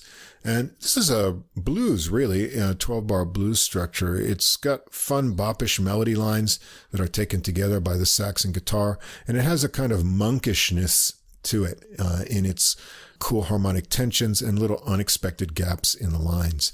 Uh, they go around that twice, and then Christensen is up for a bass solo first. Very interesting, hesitated type phrasing over very light drumming. And then when Reichert solos next, it gets chugging along uh, when Christensen gets back to the walking bass. Uh, nice guitar solo, speedy double time lines, bluesy licks, tasty double stops too. There's some cool harmonic surprises in his choices of notes uh, that uh, are kind of fun. And Barba gets a sax solo too, and he has a nice exploration of the harmonies, a couple more times around the quirky bluesy melody to finish it out. Track four is called Bashful, and this has an intro with sax and guitar working lines together, and then Alyssa Allgood, uh, who wrote the lyrics for the tune, joins in on vocals. And it's a nice ballad with a catchy melody and nice chord changes, a real sort of jazz standard type quality to it. Uh, Barba adds soft sax fills, and he gets a silky solo himself. The drums are so quiet on this track, sometimes you think there's no drumming on the track at all.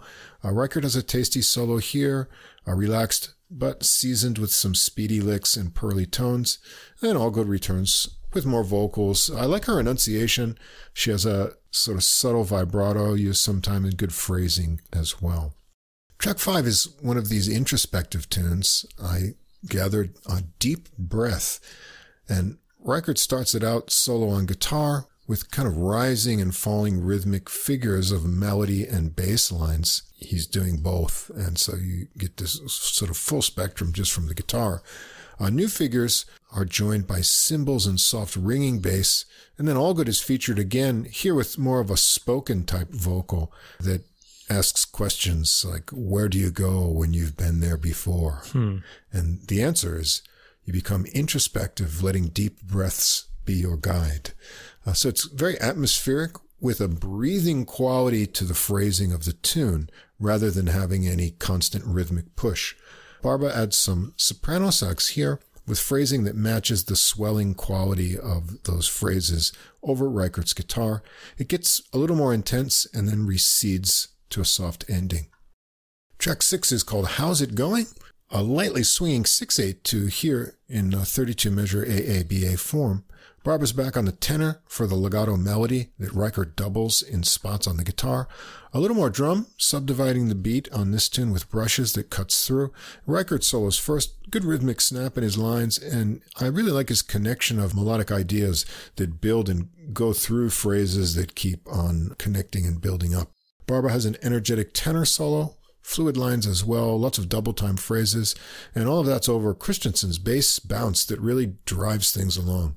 There's some cool bass double stops in there as well, if you listen to what he's doing. One more run through the melody to close it up with a nice little extra tag on the ending phrase. Track 7, I've been thinking a lot about you. Well, ringing bass intervals and cymbals make a kind of mysterious atmosphere at the start, guitar and high bass clarinet lines kind of snake in with the melody line. It's light and floating over the heartbeat like bass below. And then the sax and guitar lines match up with the bass pulse with descending note phrases. So they start moving together. And Barba gets some soft, low improvised flutters on the bass clarinet over ringing guitar before the snaking melody lines with guitar return, and then it just ends on those descending figures that are synced up with the bass. A kind of unique sounding tune. Track 8 is called Skip, and it's got fun rhythmic rising and falling figures in the guitar and bass that make an eight measure intro. And then we're off on a very speedy unison melody with guitar and sax. I guess you can start counting double time from there. It's an AABA construction with the B section, interestingly, just being a modulated version of the A for contrast. Uh, Reichert solos first, interesting rhythmic feel and figures, as well as speedy runs. And Barba's speedy and a bit squawky with an exciting tenor solo, getting a little bit of uh, Pharoah Sandersy kind of uh, mm. effect there. Really driving bass from Christensen underneath. And they use the intro section idea again to get Drobka going on a speedy but light drum solo, and once more around the speedy melody with fills from Drobka to finish it out. I just want to say for that track, um, the um, the sax really really gets to some wailing like Pharoah Sanders type sounds, but it's kind of recessed in the mix, so you don't really get the full impact. Mm. Or maybe I just had the headphones too low. I don't know, but it didn't really impact me as much as I thought it could have, or mm. as much as it does on like say a Pharoah Sanders album. What did you think about it? It's not uh, too cranked up in the, in Yeah. the mix. It's a bit subtle. Yeah. Right. Uh, Which I thought was odd for that kind of sound, but maybe they just didn't want it to blow us Yeah, away. It'd be too loud. Yeah. Track nine is Nanjing, a place I've been. oh. A rubato and floating bass clarinet over ringing guitar and bass decorated with light cymbals make an intro. Then guitar and clarinet move together with phrases over synced bass and drum fills with the melody line. It's kind of like a walking procession feel to it. Uh, it floats free for a while with guitar and clarinet flutters, then come to a pause, and then there's a repeat of the walking melody line to finish it up. Uh, it's very short and sweet at just about two and a half minutes. Track 10 is Balance. It's a soft flowing minor waltz melody that turns brighter in spots. It's played together by Reichert and Barba on bass clarinet here, and it's got an AA BBA form. Kind of interesting.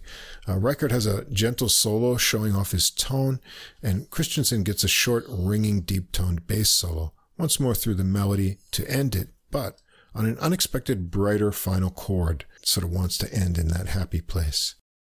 And track 11 is a short one, uh, reprise, and it's less than two minutes. It's a solo guitar, ringing, reverby, and echoey, and it's very atmospheric. And Reichert uses the echoes sort of to time his phrasing in interesting ways. So it's all about uh, that unique tone and his various techniques on the guitar. And that ends the recording. I found it refreshing with a lot of space in the arrangements that stands out from the kind of uniquely soft drums of Drobka. Uh, originals cover a lot of different ground from the altered blues tune, a jazz standard like vocal tune, and other atmospheric songs. It keeps you surprised and engaged. His guitar solos are creative, impress you with his technique, and he has that palette of different tones and articulations that I found appealing.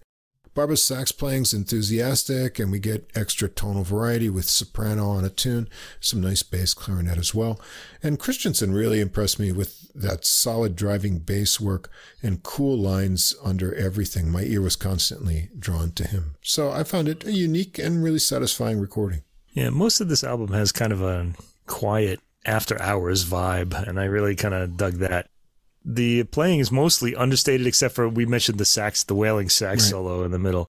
But even that doesn't jump out simply because of the way it's uh, in the mix. Yeah, I thought you know understated playing is kind of a nice thing, and it's very. It's it's sort of like the opposite of what Americans normally do. We're always trying to stand out, but here everybody's just kind of you know playing fairly quietly and really well. The music, it does, you know, it's very present, but it doesn't absolutely demand your attention. It's just very politely there if you want to listen, and I like that about it. It's got some pleasant things to say that might chase the blues away. So I'd say I'd give this a recommendation. I liked it a lot. Yeah, it's got a very personal type of uh, feel to it. I, I like that he shared this kind of introspective side of music, and uh, you get to hear that, and it makes you think. I was, I was also interested that the uh, the tracks are kind of top heavy, where at the beginning you get most of the solo workouts, like you hear everybody, and the tracks are longer, and then they get gradually shorter with less soloing Yeah, as they go interesting, I on, guess, which I thought was interesting. Hmm. Yeah, and at the end we just have that one almost two minute long track yeah. that's just sort of atmospheric. A nice uh, laid back listen for the most part. Yeah. After hours. All right, and then final album really caught my attention because it's uh, featuring the music of a great trumpeter. But the leader is guitarist Jason Keiser. And this is Shaw's Groove, and that would be Woody Shaw. Hmm. And it's on Origin Records. It's his debut on Origin. And came, also came out April 21st. So Keiser's a guitarist, composer, the band leader of the Bay Area, San Francisco Bay, a new acoustic music band. And the interesting thing is his background is he's got a bachelor's degree in bluegrass, old time, and country music studies. and where would be a better place to get that than East Tennessee State University? Indeed. uh, in 2018. And then he's also got a master's in music in jazz studies from San Jose State University in jazz guitar from 2020. And he's here, interestingly, playing the music of Woody Shaw, uh, both some of his original pieces and and songs that he often featured with another guitarist uh, sharing double billing here really john stowell.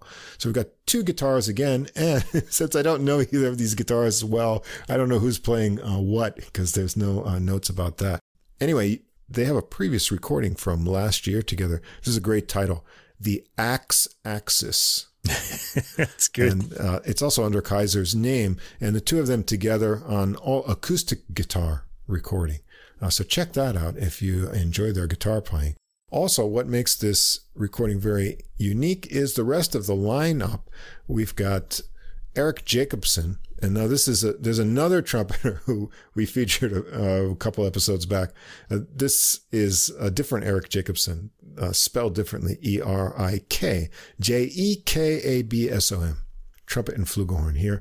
Aaron Lington on bari sax, and Dan Robbins double bass and Jason Lewis on drums. So bari, trumpet, and two guitars makes for an interesting tonal balance on melodies and things. So I was uh, really interested in this recording because, you know, Woody Shaw is, well, many people think he was the last great innovator of jazz trumpet, coming after somewhat contemporary of Freddie Hubbard, and they made several recordings together. But he really took trumpet playing to a new level harmonically. Uh, he wrote a lot of really cool modal original compositions, used intervals in his lines that are really hard to play and no one had used before. However, you know, his timing of, uh, you know, his peak creativity came mostly like in the 70s when jazz was in kind of a rough spot.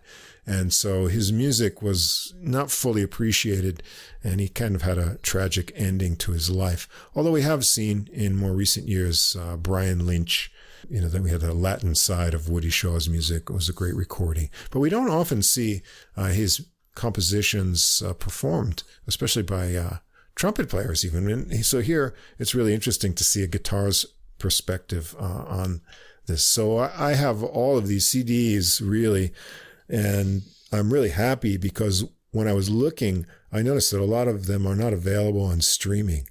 I guess they're sad. just too hmm. old or slipped through the cracks. Yeah. And some of them are kind of out of print. They're hard to get your hands on. But uh, I was really happy to have my collection to refer to uh, just to compare some of these. So we're going to start out with Organ Grinder. And it's a Woody Shaw composition. I believe this goes from Woody 3, 1978 and Jekabson on trumpet and one guitar on the melody, uh, with the other guitar for rhythm. It's always interesting having two guitars there. And then bari sax joins in on the next melody section and making a really thick line. And then there's kind of a third part where the bari continues on with just guitar and the trumpet drops out. That's the sort of structure of this tune. Jekabson solos first with some nice repeated figures, uh, modulated around two guitar solos here, rhythmic backing for the first one from the other guitar, but not on the second one. And Lington gets a bari sax solo as well. And I really noticed uh, Lewis's cymbals stand out driving this tune along. It gives it the feel of the original. And there's another run through the melody to finish it up. Track two is called Zoltan, and I believe this is from Love Dance, a 1975 album uh, also a Woody Shaw composition. The guitars started out over Lewis's dancing cymbals again, and the horns emerged with soft lines into the cool modal melody lines working together with guitar.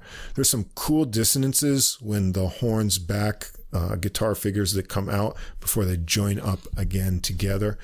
Interesting rhythmic ideas in the first guitar solo here with some cool muted ideas in there. Jekabson has a trumpet solo next. It's a creative one with some cool interval lines and some high register reaches. And Lington gets a bari sax solo with rhythmic licks and some low digs down in the lower register.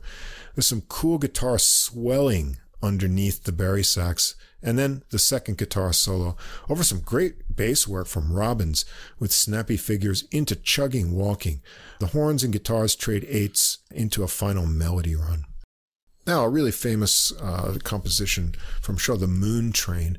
This is from an album of the same name, 1974, and this featured the great trombonist Steve Turre, who played a lot with Shaw in his younger years. And this sounds really thick uh, with guitar, trumpet, and bari together on the melody. Uh, the original tune had organ, uh, but here they keep a similar kind of pulsing groove with it using the two guitars. The solos are guitar, then an intense bari sax solo, a contrasting lyrical trumpet solo from Jekabson, and check out how the second guitar solo picks up on his cool rhythmic lick and you know uses that to get started with a lot of dazzling licks. The horns and guitars trade some fours with Lewis's speedy drums before another round of the melody and some final tasty guitar licks at the end. Track four is Katerina Ballerina, also from Moon Train. And there's also another version I have. I was trying to track down where it came from. I have this kind of compilation. I think it's Michael Cuscuna produced recordings. It's called Dark Journey, but I couldn't find what original release that different version uh, was from. Anyway, here they give this a more dainty treatment than the original from Moon Train. Just trumpet and two guitars to start it out before bass and drums join in. Flowing guitar and trumpet solos. The drums drop out for the start of the bari sax solo, which kind of gives it this nice leanness, and then they join back in again before they're out once more at the start of the final melody. I like the unique light feel they gave this one. Track five is Blues for Woody, and this is uh, written by Woody Shaw and Ronnie Matthews. This is from the recording United 1981. Uh, the original started out with a piano solo uh, from Mulgrew Miller. Uh, here, the horns and guitars come right in on the melody, and it's a faster tempo. A really caffeinated guitar solo to start things out, hmm. and then a bari sax solo over just guitar until the bass and drums return with a nice roll in on the drums. It's another guitar solo with some interesting phrases and spacing. Uh, makes it kind of unique. And then a really intense bass solo from Robbins with killer note attacks. It just sounds like uh, so much presence on uh, his articulation. Jekabson has a fine trumpet solo here, again with cool interval ideas, kind of Shaw inspired. Uh, they keep it up with a final melody and then some tasty guitar doodles at the end. Track six Obsequious. Obsequious. This is by Larry Young. Originally, album titled uh, In the Beginning was recorded in 1965, but the music for that recording was not released until 1983. It was kind of a shelved recording. And then it was called uh, Cassandranite, but uh, it goes all the way back to 1965. This gets a very different treatment from the original, which bursts right out at high speed with very intense modal melody lines from Woody Shaw and Joe Henderson is the sax player on the album. It's a really powerful, kind of full blasting modal tune. But here, it starts out with just guitars in a kind of rubato fashion. Bass and drums join in, still rubato with legato flowing horn lines. Then there's some really echoey reverb guitar, and it stays kinds of amorphous, but then it picks up a slow beat into the melody lines on a horn and guitar to finish. And then I could recognize it, but I no, I would have had no idea what the tune was until I got to that uh, final melody. So it's a departure from uh, the original, probably the biggest different kind of arrangement of one of his tunes. Track seven is uh, Jean Marie. And this is another tune by Ronnie Matthews. This comes from 1976's Little Red's Fantasy. The original started out with a piano solo, but here they come in right away with the melody. This one keeps pretty close to the original, both in tempo and feel. Again, trumpet, sax, and guitar work the melody together. This one has little answering phrases for the sax to split off from the trumpet on the melody. Uh, a really well developed trumpet solo here from Jekabson, uh, skillfully weaving ideas through the modes. And again, the guitar picks up the cool interval ideas uh, from the trumpet uh, to get his solo started. Lots of blazing cool rhythmic licks in the guitar here. Robbins gets a bass solo again, impressing with great attacks and rhythm. And they take it through the melody again, and then some bass and guitar vamping gives Lewis some time for intense drumming before the horns join back in to help end it. And the final track, eight, Shaw's Groove. This is Keiser's original, sort of inspired by Woody Shaw's type of compositions. And in the spirit of Woody Shaw, it's a cool modal tune. The intro has legato horn lines and guitar together that makes the swinging 5 4 feel very clear. You hear three beat and two note pattern in there. But then when the tricky melody and the horns and guitar starts, you'll lose track of the meter right away mm. because it's got really odd starting phrases that uh, camouflages that in a unique way. The two guitars get a lengthy section of nice interplay and solo line exchanges. And when we get to the solos, Robbins has a real secure chug back so you can feel the meter clearly again. The horns float in with interweaving lines. They get busier with improvisations.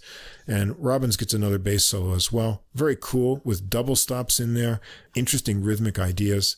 And they go around the melody once more. And then there's an outro like the intro to add some final guitar solo ideas over as well. So this was really interesting to me. I was excited to see a recording of Shaw's music and by a guitarist, no less. His music never got the attention it deserved in his lifetime, so it's nice to see people still paying attention to it. The arrangements here are inventive, sometimes sticking very close to the original, but there are a few surprises, and then this unique instrumentation two guitars, trumpet, and bari sax. Great solos all around. Very exciting guitar work on this recording by both guitarists, and very nice trumpet work from Jekabson. I was impressed with his solo ideas, and that intense bass work from Robbins really gives a little extra energy to the recording. Yeah, you mentioned that the uh, the arrangements were you know really inventive, and I kind of that kind of made me come away thinking that the real stars of this recording were the compositions themselves, and mm. the musicians almost almost the way classical musicians do it, serving the composition. You know what I mean? Right. Rather, and they do step out a lot, but they you know they're kind of it just came across to me with the, that the music was front and center in this, and I really appreciated that, and especially being mostly a classical music listener themes are played, I think, pretty faithfully as far as I know. I mean, I don't know the compositions as well as you do. And um, f- solos are, you know, good, straightforward, mostly, but they step out a bit. I got the impression that the uh, musicians were really enthusiastic to be playing this music too. And um, I thought it was just a solid and very good album and, and very enjoyable and uh, something new for me because I don't really know these compositions very well. So I was really interested about that. I thought it was kind of laid back too. It kind of had more of a laid back feel for the most of it. Hmm. And only eight compositions. They could have done more, I thought. yeah, there's certainly more in Woody Shaw's catalog to look at. But I, yeah. yeah I was really pleased with the treatment they gave these because uh, yeah. these brought me back to my teenage years when I, you know, was exploring Woody Shaw's playing and I listened to these recordings a lot.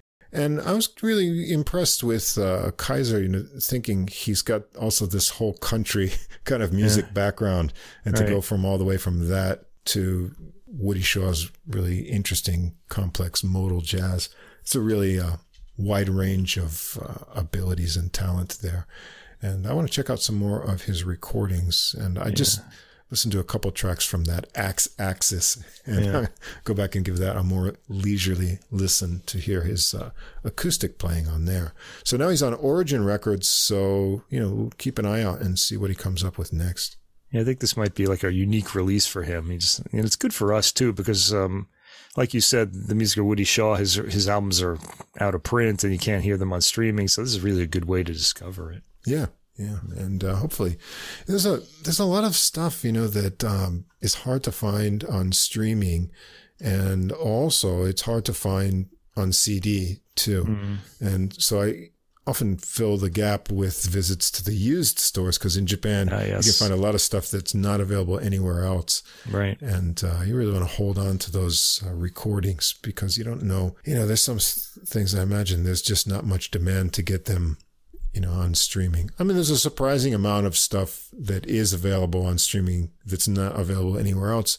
But the opposite is true too. There's some things you just can't find at all anymore. Right. And, um, but you can find them here. you can still find them. That's right. Yeah. Japanese people are big collectors. So there's a good chance that somewhere, somewhere it exists. Yeah. There's that one I think I shared with you, the, uh, Gary Bartz and Sonny Fortune. Yeah, oh, I love that album. Yeah. And, uh, you know, good luck finding it. I think you can find it used if you want to spend a lot of money. Uh, at least that happens in Japan too. When someone knows they have something that's yeah. become somewhat rare, they put it online for sale for some ridiculous amount. It's like $800 or yeah, something. Yeah, I see that happen a lot. anyway, that's just one of the ones that I was lucky enough to find somewhere. And it turned out to be a real gem. Yeah. Anyway, there you go. All guitar in jazz too. And uh, next week, we're going to do an all one instrument focus as well with uh, piano. And not only are we going to do the piano, but I am going to make a rare foray into very familiar composers next week. Oh. You know, people's favorites Chopin, Schumann, Brahms, Wow. Tchaikovsky. You know, I'm usually going for the unknowns more, but Balances out the all contemporary recordings we heard last from week. the American composers, yeah. Right. And mine's going to be all European as well. A lot of uh, piano stuff to choose from. It just happened to pick all European players, and there's going to be some variety there. Uh, starting out with some good old time hard swinging piano, uh, and then some more newer takes. So if you want to find out what those recordings are, uh, shortly after this episode is published, I'll also put up the playlist for Deezer, and there'll be a link to that on our Facebook page. So be sure to check that out if you want to get started early listening. And I am definitely going to try to get started early so I don't fall behind uh, this next week. Okay, so yeah, the Tchaikovsky recording I mentioned, like Deezer didn't load the entire album in, so I'm gonna have to get you that one somehow. We'll we'll see. All right. Well, thanks as always to Fast Signs of Staten Island for our glowing neon logo. Catches the eye. And when we finish up here, we'll have little promos from those uh, podcasts that we recommended. So stick around, uh, listen to what they have to say, and do check them out if they sound interesting and you need some more music related podcasts throughout the week. And that's all. That's all I've got for this week. All right. I'm already ready for the piano. All right. So we'll be back next time, episode 115, all piano recordings. And I'm looking forward to checking those out. Until then, keep listening, and we'll see you again next week. Gerald Albright, Maria Schneider, Charlie Hunter, Hoop Robillard, Sean Jones, Walter Beasley, Steve Swallow. Something Came from Baltimore is a jazz, blues, and R&B podcast and radio show, and it's not really about Baltimore. Subscribe to the podcast and listen to your favorite artist or future favorite artist. That Something Came from Baltimore. And be a part of that Be More music scene. Joe Lovano, Jeff Compton, Paula Cole, Danuzo Makatani, Ann Passio, Ches Smith, Thumbscrew, mostly. Hi, jazz fans. This is the founder and host of Neon Jazz, Joe Dimino. It's both a weekly radio show and interviews with musicians from all over the world, like the Netherlands, New York City, and back to Kansas City, the home of Neon Jazz, covering the rich history and modern world of jazz in a fresh way, featuring interviews with the likes of Arturo Sandoval, Sonny Rollins, Maria Schneider, and countless others. Find our weekly show on Mixcloud. Subscribe to the interviews via iTunes and YouTube. We are Neon Jazz. Same difference. Two jazz fans, one jazz standard. A review of a single jazz standard through music, history, and stories. And this is AJ. And this is Johnny. If you are a jazz fan and you like jazz standards, bebop, show tunes, ballads, you name it. Yeah, we've got them here. We drop a new show on you every other week, and we take a standard and we listen to a few different versions of it. Same difference. Come join the fun. Looking forward to seeing you.